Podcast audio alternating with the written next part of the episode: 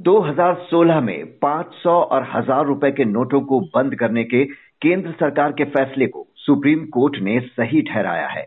न्यायमूर्ति S A नजीर की अध्यक्षता वाली पाँच जजों की संविधान पीठ ने चार एक के बहुमत से नोटबंदी के पक्ष में फैसला सुनाते हुए इसके खिलाफ दाखिल अट्ठावन याचिकाओं को खारिज कर दिया।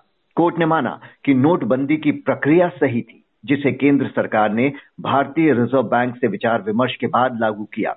हालाँकि, जस्टिस बीवी नागरत्ना ने अलग राय देते हुए कहा कि ये नोट कानून बनाकर रद्द किए जाने चाहिए थे, गैजेट नोटिफिकेशन के आधार पर नहीं। हालाँकि, बहुमत का कहना था कि संविधान और आरबीआई एक्ट ने केंद्र सरकार को अधिकार दिए हैं कि वो बैंक नोट की किसी भी सीरीज़ को बंद कर सकती है। तो आज की चर्चा का बड़ा सवाल ये कि सुप्रीम कोर्ट के इस फैसले से क्या नोटबंदी के आलोचकों के मुँह आखिरकार बंद हो गए। क्या सारी आलोचनाओं का जवाब मिल गया? इस पर चर्चा के लिए आज हमारे साथ हैं वरिष्ठ पत्रकार नीरजा चौधरी। नीरजा जी, नोटबंदी की प्रक्रिया को सही ठहराने के सुप्रीम कोर्ट के इस फैसले के बाद क्या अब आलोचनाओं की आवाज़ें हमेशा के लिए खत्म हो जाएँगी? देखिए, एक क्लोजर तो मुझे लगता है होगा, लेकिन सवालों के जवाब नहीं आए हैं। और जो डिसेंटिंग जजमेंट है एक जज की उसने बहुत अहम सवाल उठाए हैं वो बहुत इम्पोर्टेंट है। आ, लेकिन जो आप कह रहे हैं ना आलोचकों आलोचकों के मुँह बंद हो जाएँगे हाँ एक तरीका सरकार को ज़रूर मिलेगा ये कहने का कि नोटबंदी को देखो जायज़ ठहराया कोर्ट सबसे देश के सबसे बड़े कोर्ट में। तो नोटबंदी हम लोग जानते हैं कि पिछले सालों में जब से हुआ है भाजपा ने नोटबंदी को कभी भी इलेक्शन का इश्यू बनाने की चेष्टा नहीं की। क्योंकि वो जानते थे, वो बैकफुट पे हैं, इससे लोगों को बहुत तकलीफ़ हुई थी। और आज भी बहुत इंटरेस्टिंग है भाजपा नेता रविशंकर प्रसाद का लंबा स्टेटमेंट आया है कि कोर्ट ने इसको सही ठहराया है। लेकिन जिस तरह से भाजपा ऐसे जजमेंट को ग्रीट करती है ढोल नगाड़े के साथ, वो ढोल नगाड़ा नहीं था। क्योंकि अगर वो ढोल नगाड़ा बजाएँगे तो उनको मालूम है कि लोगों को उन दिनों की याद आएगी जिससे लोग नाराज़ थे। और यही कारण था कि उन्होंने पोल इशू नहीं बनाया भाजपा ने, बल्कि नोटबंदी का ज़िक्र ही नहीं होता था इनके डिस्कशन में। हालाँकि हालाँकि जो यूपी का चुनाव हुआ था, नोटबंदी के तुरंत बाद उसमें भाजपा ने 2017 में बहुत भारी शानदार जीत पाई थी, और मैं मानती हूँ उसका कारण विडम्बना है वो नोटबंदी थी क्योंकि उस लड़ाई को कन्वर्ट कर दिया था पॉलिटिकली रिच वर्सेस पुअर गरीब वर्सेस अमीर।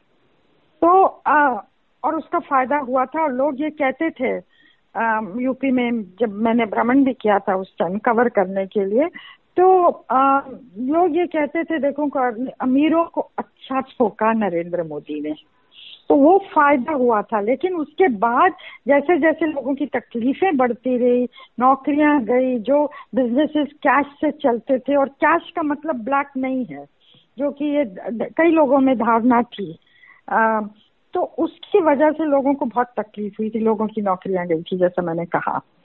तो आज मैं कहूँगी जैसे कि मंदिर का जजमेंट हुआ था ना हम्म। राम मंदिर का उसमें इशू को बहुत दशकों के बाद एक क्लोजर मिला था। लेकिन इसका मतलब यह नहीं कि जस्टिस मिला था, जो कि जजमेंट थी। आज भी इशू को क्लोजर मिला है, एक कहने के लिए मौका मिलेगा सरकार को कि सब कुछ ठीक हुआ। लेकिन सवाल वहीं के वहीं है, बहुत सारे सवाल वहीं के वहीं हैं। जी, एक सवाल जस्टिस बीवी नागरत्ना ने भी अलग मत देते हुए उठाया कि संसद को भरोसे में लेकर कानून के तहत नोट बंद किए जाने चाहिए थे। विपक्ष ने भी उनकी बात को ही पकड़ा है। कांग्रेस का कहना है कि जज ने इलीगैलिटीज और अनियमितताओं की ओर इशारा किया है, जो सरकार को कटघरे में खड़ा करता है। इसे कैसे देखती हैं आप? देखिए, ये जो कहा है उन्होंने कि पार्लियामेंट में लाना चाहिए था गजट नोटिफिकेशन से नहीं बाद ऑर्डिनेंस आया, बहुत बाद में आया और पार्लियामेंट में उससे उससे भी बात फरवरी में हु, हुआ था। लेकिन कई देखिए और ये भी बात कही कि विचार विमर्श हुआ रिज़र्व बैंक के साथ।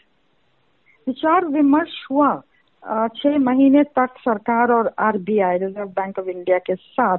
लेकिन विचार विमर्श कंसल्टेशन का मतलब ये नहीं कि रिज़र्व बैंक ने हामी भर दी थी। रघु रघुराम राजन जो कि आरबीआई गवर्नर थे वो तो ओपनली मालूम था खिलाफ थे। उन्होंने प्रेस को भी मीडिया में भी बाद में ये बात कही थी। उर्जित पटेल जिन्होंने साइन किया था आरबीआई गवर्नर जब टेक ओवर किया था रघुराम राजन से आ, उनका भी कहा जाता था कि वो खिलाफ थे। आ, लेकिन जब ये बोर्ड की जो मीटिंग भी हुई ना एक घंटा साढ़े पाँच बजे उस दिन जिस दिन कैबिनेट की मीटिंग हुई थी। तो भी उस मिनट्स में तो ये कहा गया ना जो मेंशन भी किया है कि सरकार ये चाहती है कि हम करें तो हम कर रहे हैं। तो साढ़े पाँच मीटिंग हुई और सात बजे आ, उनका जो निर्णय था वो प्रधानमंत्री के घर रश किया गया था। और कितना उन वो डिस्कस पा कर पाए थे कैबिनेट की मीटिंग आठ बजे थी। वहाँ कितना डिस्कस हुआ प्रधानमंत्री ने बताया था। तो ये सब चीज़ें जो थी हालाँकि सीक्रेसी रखने की ज़रूरत थी। आ, अगर वो पहले ओपन कर देते तो उसका इफ़ेक्ट ही नहीं होना था। लेकिन फिर भी उस समय जो आप प्रक्रिया हुई उसमें ज़्यादा कंसल्टेशन होती और आरबीआई की जो हामी भरी गई है ना वो एक उसमें कैवियट था। कि हमें कहा गया तो हमें हमने किया है। तो ये सारे सवाल हैं वहाँ खड़े हुए। और उसमें से निकला क्या? हम्म। उसने जाने की कोशिश नहीं किया कि इसमें से निकला क्या। हम्म। पूरा पैसा वापस आ गया 99 परसेंट से ज़्यादा। वो आरबीआई की अपनी रिपोर्ट है। और इतने लोगों को लंबी क्यूज में खड़ा होना पड़ा।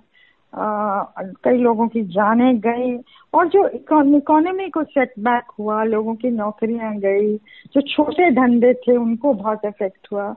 तो और कुछ निकला नहीं। इसमें से पॉलिटिकल निकला यूपी चुनाव भाजपा की थी। हम्म। लेकिन ओवरऑल नियत ठीक थी कि काले धन धन को हमें रोकना है। वो नियत ठीक थी। लेकिन तरीका क्या होना चाहिए? उस पर सोच की ज़रूरत थी और मुझे लगता है शायद पूरी तरह से कंसल्टेशन डिस्कशन जो होने चाहिए ध्यान बने। क्योंकि कहीं भी नोटबंदी सफल नहीं हुई थी दुनिया में।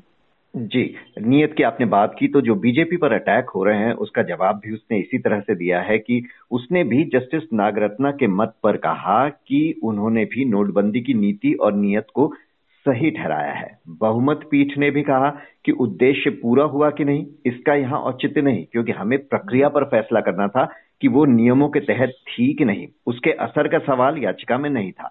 तो ये जो मुद्दा है, ये यहाँ खत्म माना जाए, या जैसा आप कह रहे हैं कि इसके असर का तो कोई बात ही नहीं हुई इसका जो इतना असर पड़ा लोगों पर, क्या ये सवाल अभी जारी रहेगा आगे? ऑपोजिशन कोशिश करेगी इसको बनाने की, लेकिन नहीं अब ये लोगों के सामने मुद्दा नहीं इकोनॉमी मुद्दा है। प्राइसेस मुद्दा है। बेरोजगारी मुद्दा है, रहेगा। और अपोजिशन पार्टीज़ कांग्रेस पार्टी इसको लिंक करती है कि सेटबा की शुरुआत हुई थी नोटबंदी से। उसके बाद जीएसटी का ठीक से नहीं हैंडल होना, उसके बाद कोविड का आना, उससे चीज़ें बिगड़ती गई। लेकिन कितना इस असर इलेक्शन पे होगा लोगों के जनमानस पे होगा एज एन इशू मैं मुझे लगता नहीं कि आज एक ज्वलंत मुद्दा है ये। विपक्ष ये भी कह रहा है बेरोजगारी है। हम्म। ये तो है। विपक्ष ने काले धन की भी बात उठाई कि ये खत्म नहीं हुआ। बीजेपी कह रही है कि ढाई लाख के करीब शेल कंपनियाँ खत्म हो गई। सुप्रीम कोर्ट ने भी नोटों की कालाबाजारी और आतंकी फंडिंग रोकने के प्रयास को माना। पर क्या ये सवाल बाकी नहीं कि फंडिंग और कालाबाजारी खत्म हुई भी है कि नहीं, ये कैसे पता चले? आज आप नहीं कह सकते कि ब्लैक ब्लैक इकोनॉमी खत्म हो गई, ब्लैक मनी खत्म हो गई। कैश में जो जो कह रहे हैं ना, डिजिटल कैशलेस वो भी तकरीबन तकरीबन उस समय से आज तक ऑलमोस्ट तकरीबन डबल है ऑलमोस्ट डबल है थोड़ा कम है कैश जो है इकोनॉमी में। तो इन चीज़ों पे तो मुझे लगता नहीं है कुछ असर हुआ है। हम्म। उसमें दो राय नहीं है कई उस तरफ़ बढ़ी है इकोनॉमी लेकिन काला धन खत्म होना जो कि प्रधानमंत्री चाहते थे और ये था, निर्णय था जब आए थे, वो एसआईटी का गठन करना आपको याद होगा जब प्रधानमंत्री बने थे। तो वो उसके लिए मुझे लगता है गहरी सोच की ज़रूरत है कि क्या करना पड़ेगा।